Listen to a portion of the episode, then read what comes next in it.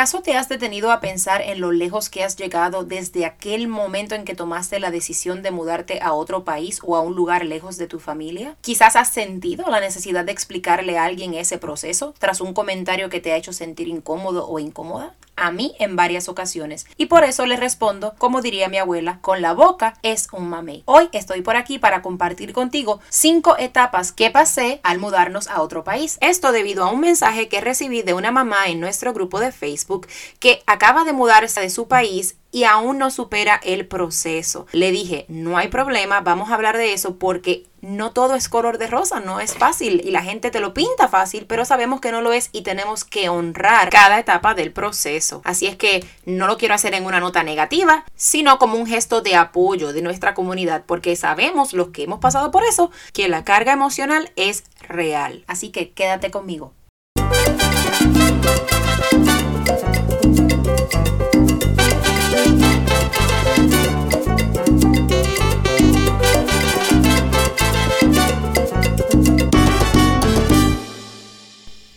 Criando lejos de casa te da la bienvenida al episodio número 2. Mi nombre es Katy Pacheco y estaré por aquí todos los miércoles compartiendo contigo opiniones y estrategias en base a mi experiencia como madre y educadora que cría lejos de su país y de su familia, con el propósito de crear una red de apoyo y aprendizaje por el bienestar propio y de nuestros hijos. Hoy es miércoles 30 de junio del 2021 y esta semana quiero hablarte acerca de esas cinco etapas que enfrenté, ¿verdad? Que pasé una vez tomamos la decisión de mudarnos a otro país. Hola mi gente linda, a ti que me escuchas del otro lado te doy las gracias, me alegra saludarte. Miren, hoy vamos a ir directito al grano.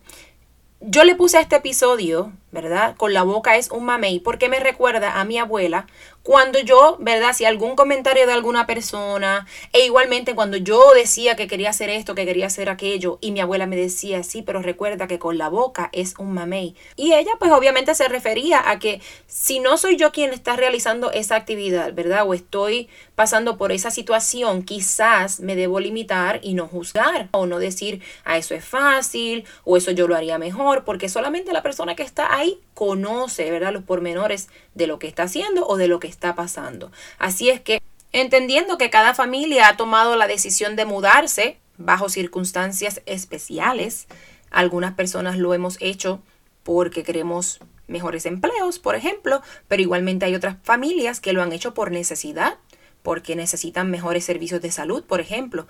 Así es que vamos a respetar el proceso de cada cual, pero yo me voy a enfocar en las cinco etapas que nosotros pasamos en ese momento que tomamos la decisión. Y me gustaría, ¿verdad?, que en nuestras redes sociales me, me sigas para que entonces podamos continuar la conversación y me des tu opinión, si te identificas conmigo, si te fue diferente. Pero mira, te presento la primera etapa. Por la primera etapa que nosotros pasamos, yo la llamo set de progreso. Y ahí es donde estamos, mira, súper pompeados, buscando trabajo, porque pues queremos crear esta vida que nos hemos imaginado o que hemos visto, ¿verdad? Ya sea en películas o porque alguien nos ha contado.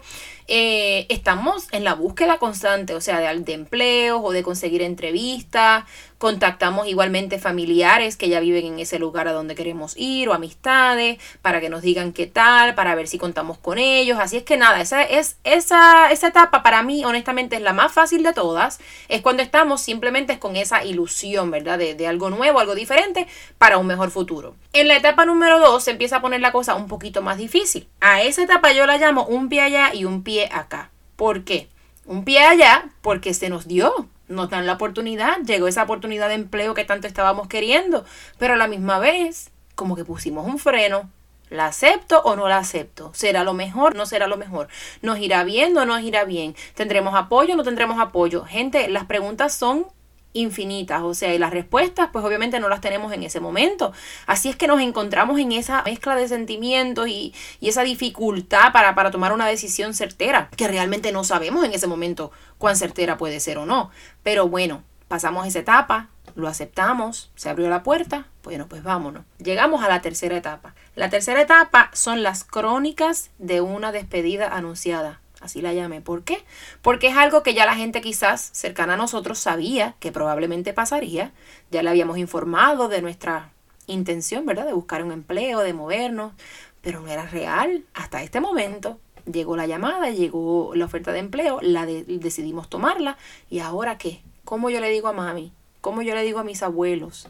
¿Cómo le digo a mis hermanos? ¿Cómo le digo a mis mejores amigos? O sea, es bien difícil tú llegar a ese punto donde tú le tienes que decir, mira gente, se me dio y nos vamos. Así es que es momento de empezar a empacar y empezar los trámites. No es nada fácil, para nuestra familia tampoco, ellos les cae como un balde de agua fría y yo sé que en su corazón siempre tienen esa buena intención, ¿verdad? De que nos vaya bien, se alegran por las oportunidades y todo, pero a la misma vez es cuestión de dejarnos ir sin querer que nos vayamos. O sea, eh, eh, debe ser bien difícil. Ahora que soy madre, pues lo, lo comprendo mejor, que, que te, eh, encuentras en una encerrona, como, como digo yo. Así que nada, esas crónicas de una despedida anunciada ya luego es una realidad, ¿verdad? Así que eso es, mira, ahí el tiempo pasa volando, ahí es la empacadera y todo eso. Luego yo llamo la cuarta etapa los trámites estresantes porque ahí, Dios mío, con cuánto estrés tiene uno que, ¿verdad?, lidiar los trámites con el gobierno, copias de documentos, copias de récord médico. Y si ya somos padres en ese momento, me imagino que será aún peor, ¿verdad? Asegurándonos de tener todo lo que necesitamos de la escuela para los nenes. Bueno, esos trámites, honestamente, y por lo menos en nuestro país, en Puerto Rico, sabemos que es un poquito retante, ¿verdad? Cuando se trata de agencias de gobierno, que tenemos que tramitar varias cosas. Pero una vez pasa esa cuarta etapa, ahí es que llega la quinta. Y la quinta es la etapa del real taco en la garganta. Llegó el día, nos tenemos que ir. Toda la familia quiere ir al aeropuerto a despedirte, tanto la mía como la de mi esposo, que en ese momento era mi novio. Las dos familias querían ir, nadie se quería perder el momento, nadie quería perder la oportunidad de despedirnos y nosotros todo estuvo súper bien hasta que llegamos al aeropuerto. Llegamos al aeropuerto y empezó el drama desde el checkpoint, lo que le decimos el checkpoint donde nos registramos, ¿verdad? Que ya nadie más puede acompañarte. Yo no recuerdo cuántas veces yo miré hacia atrás para despedirme. Yo no podía parar de mirar hacia atrás para decirle adiós a mi abuelo, a mi abuela, a mi mamá, a mi hermana, tirándole besos. Es un sentimiento de verdad que, que solo el que lo ha vivido, pues sabe lo que es. Y mira, eso no acaba porque cada vez que vamos, nos pasa. Si ellos se bajan con nosotros en el aeropuerto, nos pasa, que uno sigue mirando hacia atrás, ¿verdad? Como que uno no, ay Dios mío, me voy, pero, pero no me quiero ir y uno tiene esta mezcla de sentimientos que, que pues es bien fuerte, pero esa primera vez, esa primera vez que tú llegas a ese checkpoint y sabes que this is it, como dicen en inglés, esto es lo que hay, nos tenemos que ir y, y dejarlos atrás y no sabes, ¿verdad? Si, si, cuándo vas a poder regresar si vas a regresar y van a estar o no van a estar. O sea, es bien, bien fuerte, es bien, bien fuerte. Y, y, si has pasado por eso, créeme que te abrazo y me compadezco porque sé cuán difícil es ese momento. Y si crees que ahí termina todo, en esa etapa, pues no. Porque déjame decirte que una vez pasas el checkpoint, empiezas con la adrenalina de llegar a tiempo al gate, de llegar al avión, de montarte, de comprarte un snack, de usar el baño, te montaste, tengo todo, déjame ver, perfecto abordamos, nos sentamos en la silla. Cuando ese avión arranca, mi hermano o mi hermana, y ese avión coge esa curva en el aire y usted mira por la ventanita y ve el pedacito de tierra allá atrás, pensando en todo lo que usted ha vivido, en sus memorias, en las personas que se acaban de ir ahí, que están viendo el avión, porque de seguro usted sabe que ellos están mirando al cielo para ver si ven el avión por dónde va. Ese taco en la garganta ya no es un taco en la garganta, ya para mí eso era una cascada de lágrimas, porque ahí pues obviamente ya ah, no aguantamos más.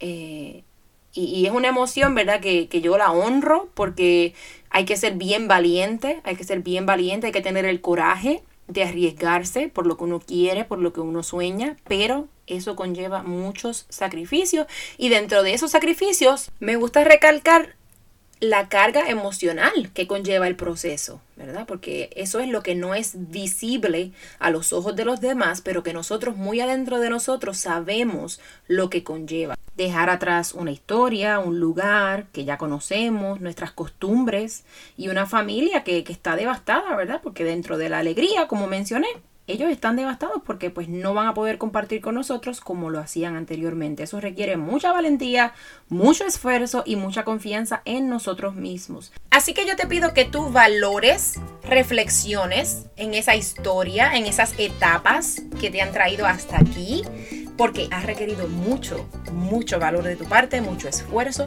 y mucha confianza en ti mismo que otras personas quizás no conocen.